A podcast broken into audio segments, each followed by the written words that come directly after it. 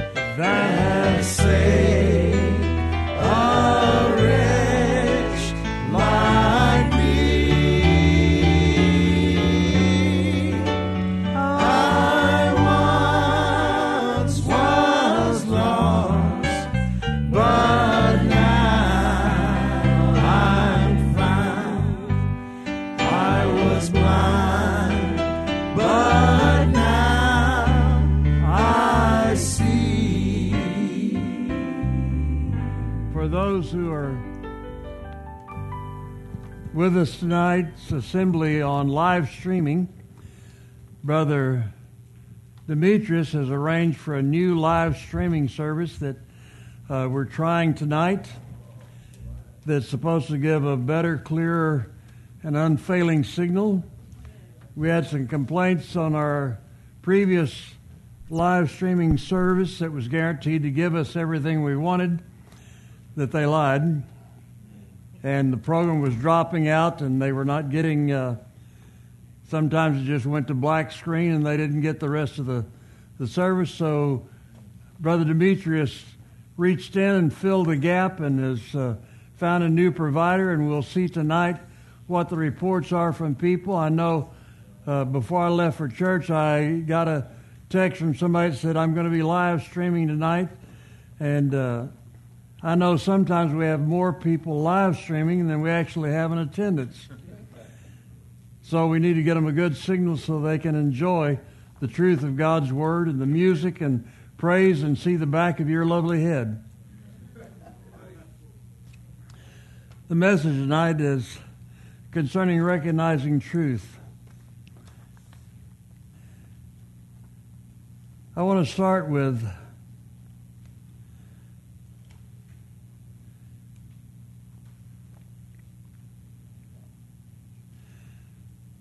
an understanding of the fact that you are born again, child of God today, because a group of people called Israel rejected their king.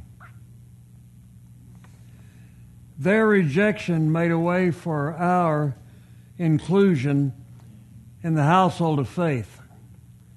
You have an opportunity to be born again. Hopefully, you didn't stop getting saved, but you became born again. Uh, I'm working on a book at current called The Myth and the Myths of the Salvation Message. The salvation message is to a great extent a myth, and it is a myth of a truth that is available. Because Jesus did not say, You must be saved. He said, You must be born again in order to see, to comprehend, to understand the kingdom of God. And there is a world of difference between getting saved and getting born again. And that is not tonight's message, but uh, look for the upcoming book when it comes out. Study it and let it become real to you because it would be a shame to miss the benefits of recognizing seeing the kingdom and all of its benefits because you only received salvation, forgiveness of sins, and did not receive lordship and the induction into indoctrination of who the Lord is and what the kingdom is and what you have entered into. I think uh, salvation being taught and administered is one of the great reasons why the church is as powerless as it is today. Because there were too many people getting saved and not enough people getting born again and becoming a new creation in Christ Jesus. They got forgiven of their sins and they're just waiting till it's over. But our Lord came to the house of Israel. And it was their rejection of him that opened the door for us to receive him. The rejection of them was in many cases blatant, but in other cases rather nondescript. And I want you to ask yourself this question Have I rejected his lordship? Have I rejected his kingship? Pastor, I would never do that. Well, they did it blatantly, openly rejecting him. But sometimes people today reject his lordship when they do not think he's able to handle a problem or situation in their life. They reject his kingship when they think this problem, this situation, there's no answer for. It hurts my heart to see people who have been in church and the doctor says and they give up hope.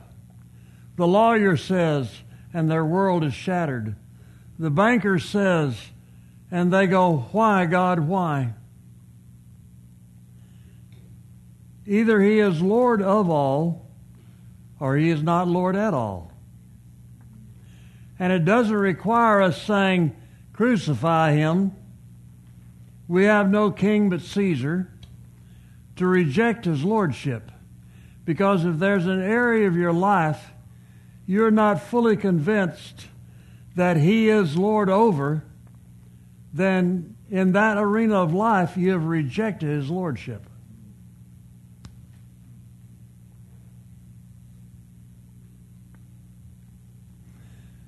I say then, they did not stumble so as to fall, did they? may it never be. But their transgression, their transgression, but by their transgression, salvation has come to the Gentiles to make them jealous. God didn't totally cut them off. He just closed the door of access that they had and said, There is a name that's above every name. And I have people, in fact, just last week I had someone come to me, but don't you believe that the Jews can be saved by their covenant that they had with God? And I said, well, there was no salvation in the Jewish covenant with God, but if they were able to keep every letter of the law,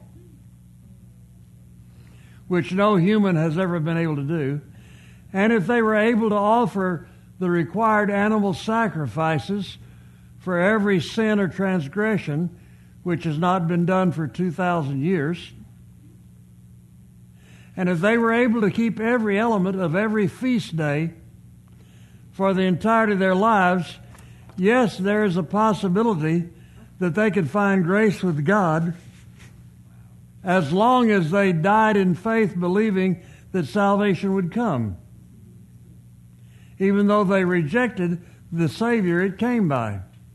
God is faithful to his covenant. But there's still no salvation in that.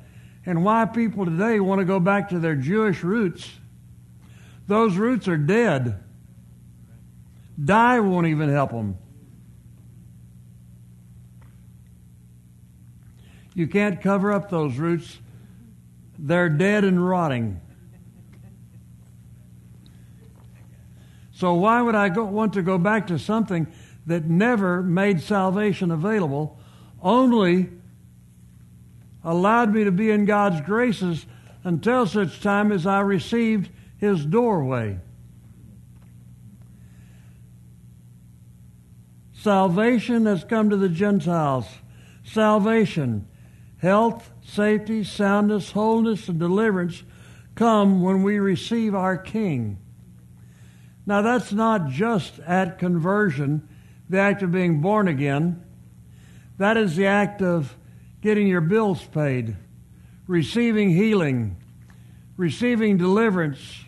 Everything that you receive, you have to judge that thing as conquered in His triumph. As long as I do not see every bill I'll ever get as already paid for, then it becomes a problem to me not trying to figure out what I'm going to do with it. As long as I do not see every physical attack against my physical being as having been conquered in his resurrection, I do not recognize his lordship.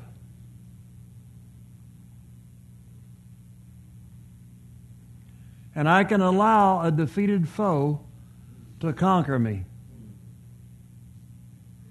But in his kingship and in his lordship, I must recognize that everything contrary to a promise of God was defeated in the resurrection.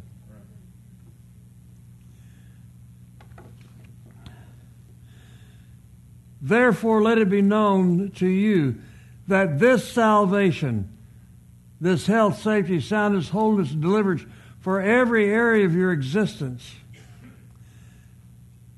that this salvation of God has been sent to the Gentiles, they will also listen. This salvation, he who has believed and has been baptized shall be saved. Not the initial act of being forgiven of your sins, but saved from bankruptcy. You see, the Word of God says to us something if you drop down to the last scripture passage on this page, Psalms 107:20, that sometimes people read the verse and don't understand the verse. He sent his word and healed them and delivered them from their destructions. What are those destructions? Unbelief, doubt, fear. Sickness, disease, bankruptcy, poverty, hunger. The Word, are you listening? The Word will deliver you from every destruction Satan has planned for your life mentally, spiritually, physically, financially. Some people read that verse and all they see is, He'll deliver me from hell, the final destruction. And so they miss out on daily deliverance from car wrecks, disabilitating illnesses. Therefore, let it be known to you that this salvation of God, not just forgiveness of sins, but health, safety, soundness, wholeness, deliverance, prosperity, everything that His resurrection provided has been sent to the Gentiles if the Gentiles receive his lordship and see him as their king, ruling over what would try and come against them. He who has believed and has been baptized shall be saved. I want to stop here because a lot of people, again, misunderstand this verse and think that it means if I got saved and dunked in water, he who has believed and been immersed into Jehovah, Lord of hosts, Yeshua, King of kings and Lord of lords, Holy Spirit, the Spirit of truth because the baptizing here is immersion. It is Matthew 28, 18 and 19, immersing them into the name of the Father, Jehovah, Lord of hosts, immersing them into a complete and full understanding of Yeshua HaMashiach, the Son of God, a complete immersion into the Spirit of truth, the Holy Spirit of God. Immersion is the most in depth form of education. I've said this before, and trying to avoid redundancy, I'll say it again. If you want to learn a language, immersion is the best way. In Monterrey, Mexico, there is an immersion school, and if you're in a hurry to learn Spanish, you can go to Monterrey, and when you check into this school, you have to check your English at the door. Because what they do is they assign you to a native family. And if you want a glass of water, you're going to have to ask for it in Spanish. If you want to go to the restroom, you're going to have to learn Bano because restroom, it, it's not there. Immersion means to survive, you must arrive at an understanding of how the new words work.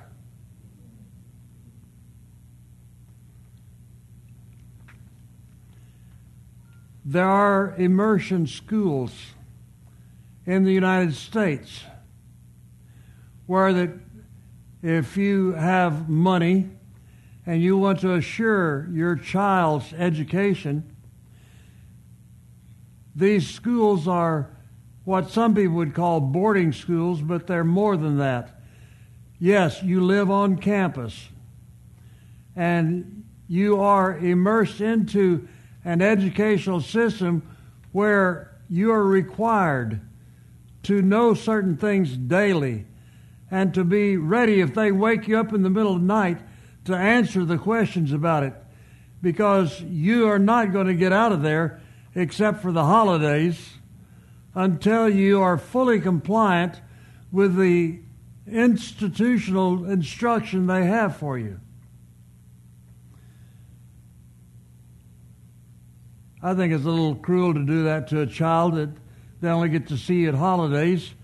But when the child comes out of there, they know math and science, they know the English language. And they went out and preached everywhere while the Lord worked with them and confirmed the word by the signs that followed.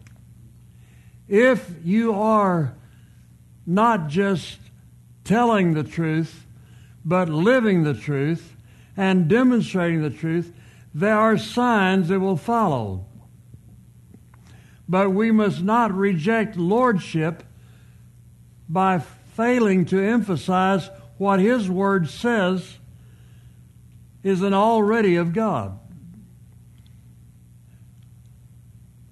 You've got to be willing to say to people, God is not going to heal another person. They were healed 2,000 years ago, and either they're going to accept His healing as an accomplished fact, or they're going to struggle with the infirmity that has come to their body. There are a lot of well meaning Christians who are still lying to themselves. Well, I believe God can heal me. I want to tell you as an established fact, I don't believe He can.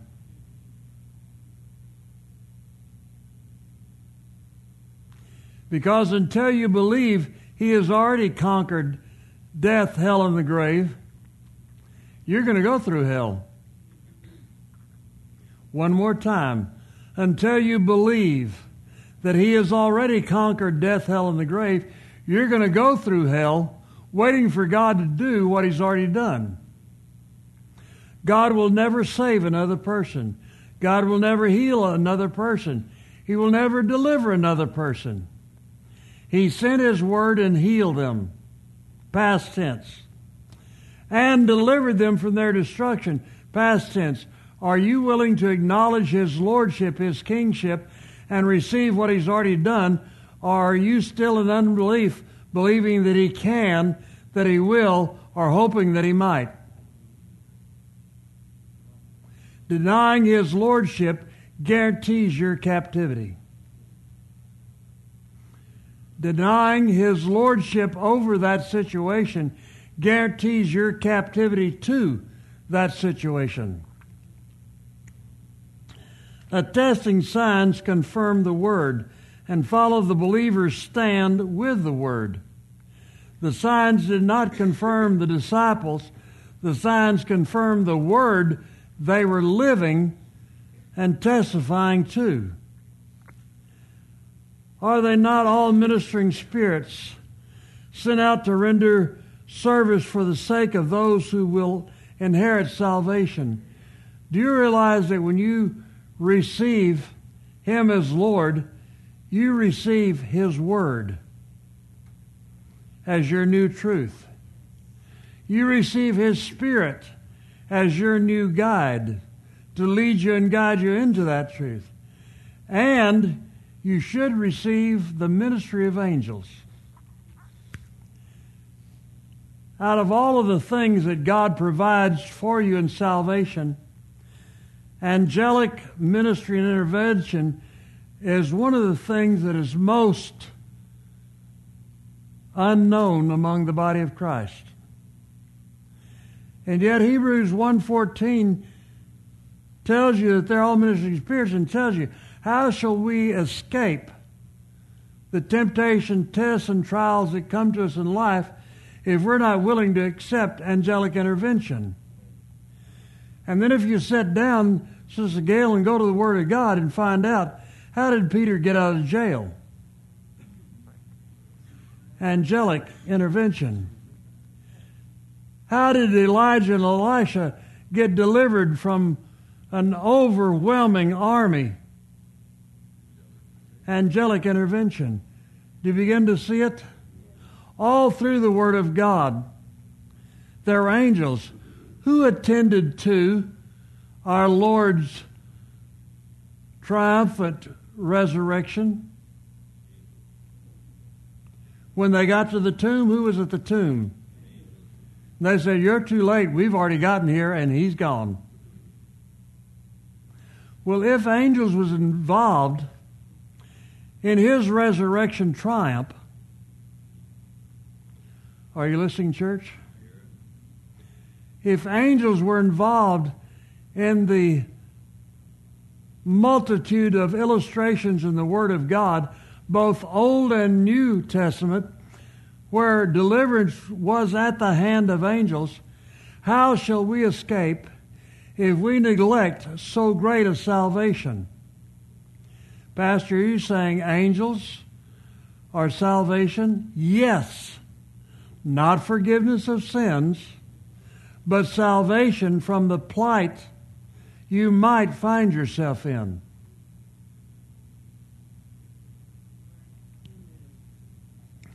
It would do you good to just sit down and begin to study the scriptures that deal with angelic activity from the Word of God and realize that the Word of God said angels are a part of my salvation. But if I never avail myself of their activity, what do I get? I don't get deliverance from that problem or situation. Angels are on assignment for your good. The Word, Psalms 107:20, is on assignment for your good and is part of your salvation the word applied in your life means Satan's lies are denied in that arena of your life. Paul and Barnabas spoke boldly and said it was necessary that the word of God be spoken to you first, since you repudiated it and judged yourselves unworthy of eternal life. Behold, we are turning to the Gentiles because they rejected the word. Oh, Pastor, I'm just not worthy. Well, they made that mistake. Well, Pastor, I just can't believe that it's that easy. A lot of people have made that mistake. But Paul said the word is salvation. And salvation is more than the word. It is the Spirit of God, the angels of God, the character of God.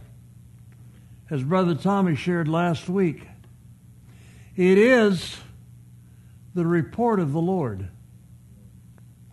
Rejecting God's word is rejecting the God of the word and his plan for your good.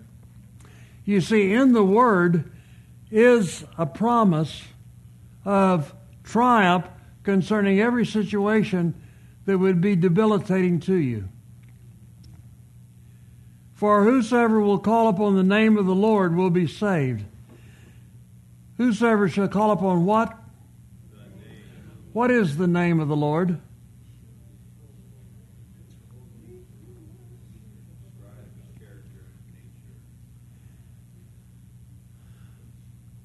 What is the name of the Lord?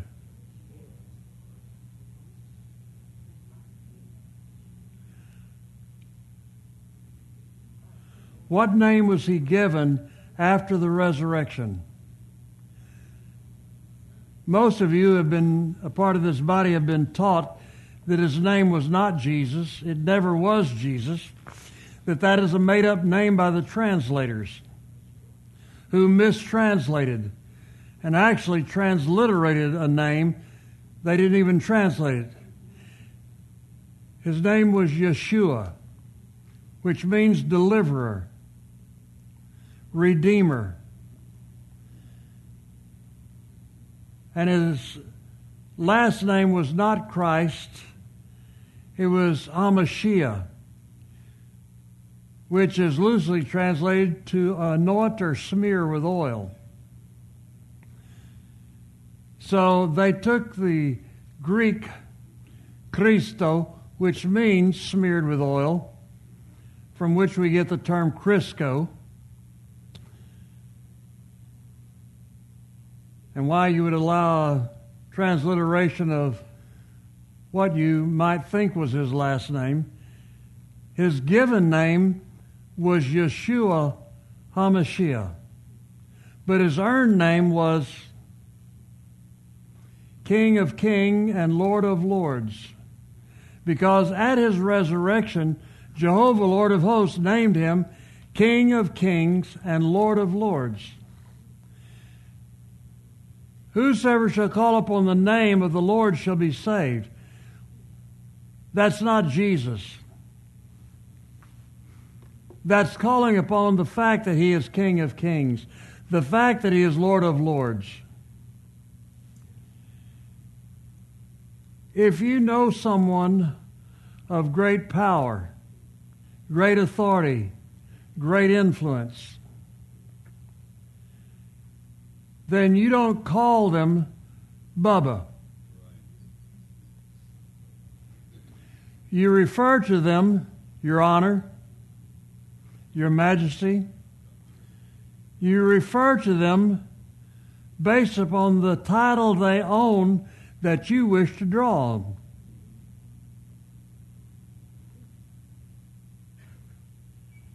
If you're friends with a sheriff and you're having coffee, you may go, How's it going, Bob? But if you're in trouble, you, you say, Listen, Sheriff, I need your expertise on this.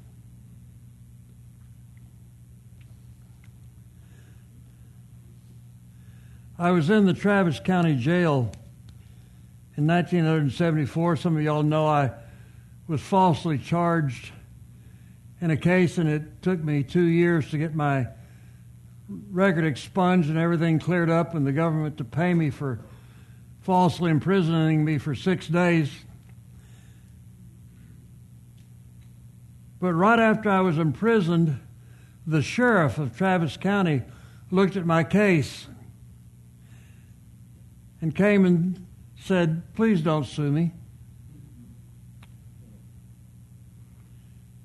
What did he do in that moment?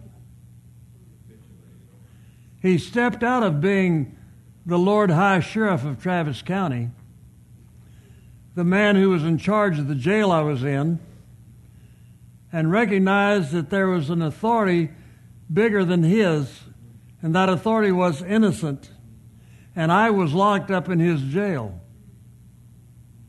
And because it was a federal charge, he had no choice but to incarcerate me, but was smart enough to say, please don't sue me. I know what's happening is wrong, but there's nothing I can do about it because my authority has been usurped by the federal government. He surrendered his authority over me to request a favor of me. Was that his choice? Don't ever choose to surrender your authority.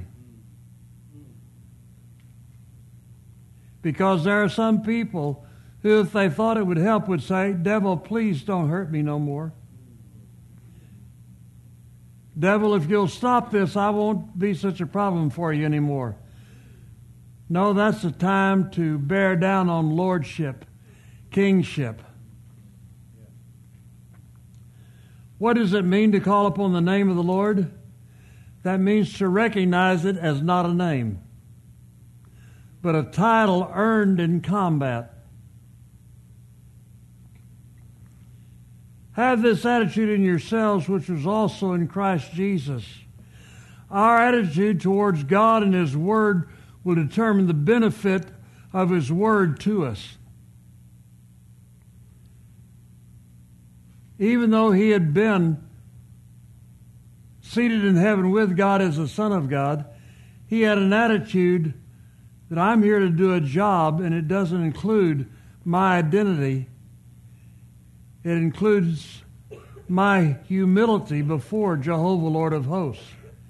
Because I must approach God as every other human, or I do not qualify for the victory I'm about to accomplish.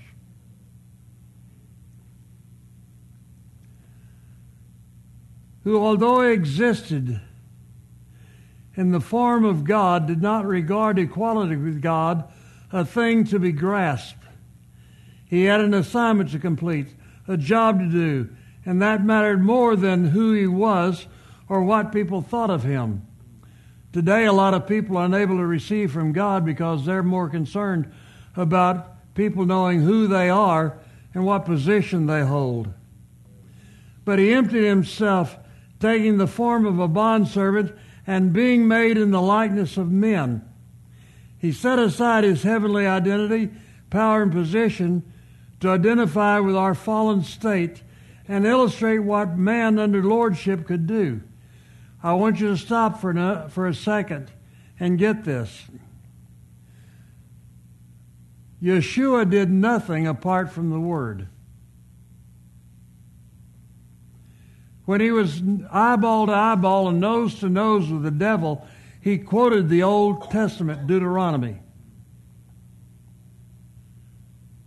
What was he teaching us in that? It's not who you are, but whose you are that allows you to be triumphant. And he knew the word could not be broken, annulled, or set aside, so he let the word fight his battle. And the only arsenal he carried in a nose to nose confrontation with the devil was, It is written to teach us that if it is written would deliver him from his destruction, it will deliver you from your destruction.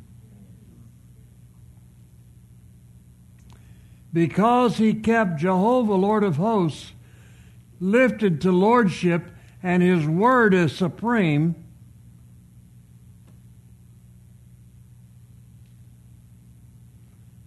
the word conquered Satan for him. to teach us that Jesus didn't have to whip the devil. He only had to allow the lordship of Jehovah and the lordship of the Word to do it for him. When you study out the story in Luke 4 of Satan and Jesus eyeball to eyeball, recognize that's an unarmed man with no identity in himself but the word to which he had yielded and the God to which he had given lordship. If I assume the same position, I win. Only for me, it's now the lordship that Yeshua has attained and my relationship with him through being born again.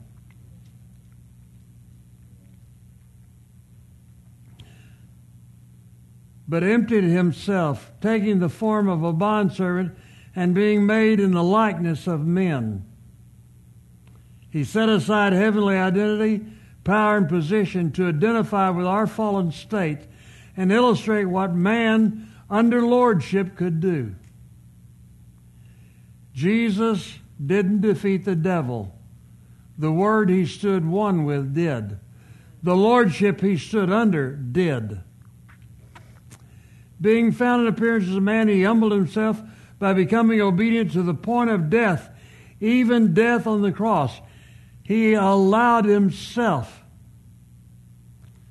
to be taken by the worst form of death known on the face of the earth and followed the course of prophecy to the bitter end, expecting Jehovah's lordship to be greater than Satan's plans and pursuits. There is salvation in the Word when you see it. There's deliverance in the Word when you see it.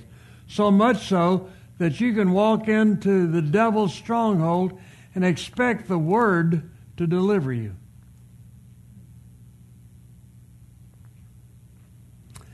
God exalted him because he remained one with his assignment and with God's word. A name, not Jesus, risen Lord, Savior, King, anointed Redeemer, Son of God. He attained a name through conquest, King of Kings and Lord of Lords so if I'm submitting to that name, I'm saying there's no power, no authority greater that can come against me. When I submit to Lord of Lords, I'm saying Satan and all the powers of darkness are under that name. Therefore, when I submit to that name, they have no power against me. So that at the name of Jesus, again, mistranslation, Yeshua, every knee will bow of those who are in heaven and those on earth and under the earth. Pastor Jim, why doesn't it say there, King of Kings and Lord of Lords? Because it's identifying his personhood, not his earned title. When confronted with Yeshua, all he conquered and all he inherited while under that name must yield to lordship. And every tongue will confess that Yeshua HaMashiach is Lord to the glory of God the Father. The anointed Son of God, Yeshua HaMashiach, is Lord, King, Ruler, Champion. And in that victory declaration, when I decree that name, I'm decreeing that victory. The Father who accomplished it is glorified or made present. We have told you before that glorified means God made present. When God is made present, the enemy flees. When God is made present, the lies fall from us. Not understanding what a verse conveys can rob you of its power and performance. Now I want to share with you how the message got started this week. I have a problem with most of what's on Christian television and with most of what's on Christian radio. There are very few ministers of the gospel that I can listen to without the filters on.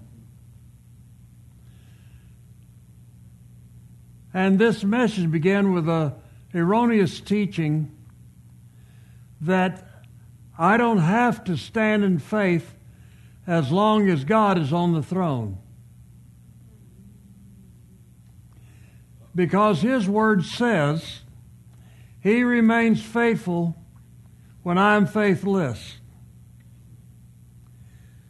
I want to tell you that's a cursed lie of darkness. And not understanding it will get you in a heap of trouble. I don't care what preacher so and so or brother super religious said to you. There is only one way to please God, and that's faith. And there is no route around it.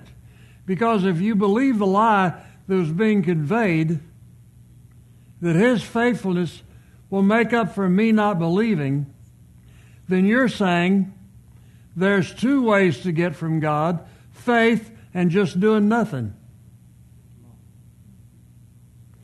And it don't work that way. And without faith, it is impossible to please him. For he who comes to God must believe that he is God and that he is a rewarder of those who seek him as God. Devoid of faith, there's no pleasing God and no reward. Now, you cannot circumvent that with another verse of Scripture. To quote the great philosopher Donald Trump, 2 Timothy 2.13. If we are faithless, he remains faithful, for he cannot deny himself. Other translations say he cannot deny his own identity. Some people say his own people. But we, faithless, devoid of faith, that's our shortcoming. He, faithful. It does not say we get the needed thing anyway. No faith, no reward. It does say He, His word, His promise, stand ready, always the same. Even when we doubt or fail to avail ourselves of His goodness, He will not turn His back on us due to our unbelief. If we return to faith, He will be there to perform His word. When we are faithless, He remains faithful.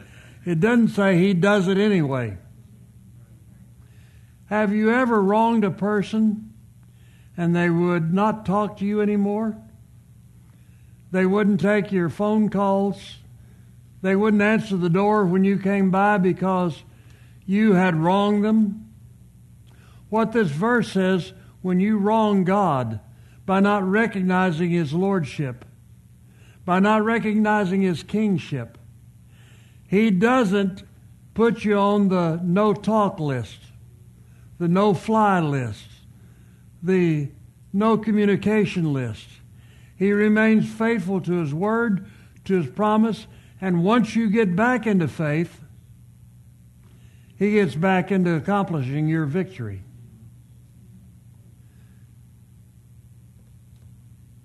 The Word of God is a powerful weapon for you. But never let the devil convince you it gives you an excuse not to believe, not to stand, not to hold on to lordship, not to bow before kingship. There is only one way to please God faith. There is only one truth in every promise of God. You can't rearrange the promise. You can't rewrite the promise. The promise stands as written. Salvation is bigger than forgiveness of sins. When you're born again, your mind is renewed to the truth of what you have come into. Not as people who are saved, well, now that I'm saved, I have my ticket stamped. I'll just wait around till heaven gets me. No, When you're born again, you recognize the fact it's time for me to rule and reign with Him. Pastor, what does it mean to rule and reign with Him? To exercise His kingship, His lordship over everything that opposes His truth. You become one with the Word of God, defeating sin, sickness, and disease, disease defeating fear, doubt, and unbelief, defeating poverty, defeating lack, defeating everything that His resurrection provided you the ability to rule over. So great a salvation. What does that mean? It's many faceted. His Word, His Spirit, angelic intervention, His name, His Lordship, His Kingship, His presence. I trust you received tonight the truth as I've attempted to deliver it. There is no one Word of God that negates another Word of God. If it's a Word of God to you, there are words of God that negate another Word of God when it was written to an unbeliever or to the devil. The Word of truth is part of your arsenal, but so is prayer if you're praying the Word. So is praise if you're praising Him for what He has done. So is worship if you worship Him because of who He is. So is angelic intervention. There are so many elements to salvation that to narrow it down to being forgiven of your sins is to deny lordship.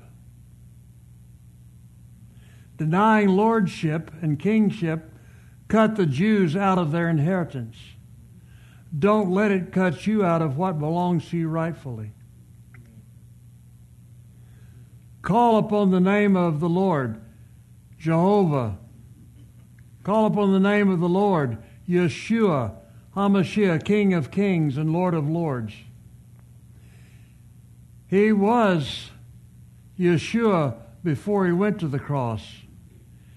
He was Yeshua, King of kings and Lord of lords, after he was raised from the dead. That name says to everything that was conquered in that resurrection, you have no right to stand. You're defeated. Did you get anything tonight? Yes. Church, you're loved, you're blessed. I look forward to Sunday and our time together celebrating in His goodness. If you have uh, musical instruments or exercise equipment that you'd like to donate, we can work that out with the office staff and we'll get that to Mexico. And uh, that stuff you never used can become a blessing to someone else. You're loved. Go with God.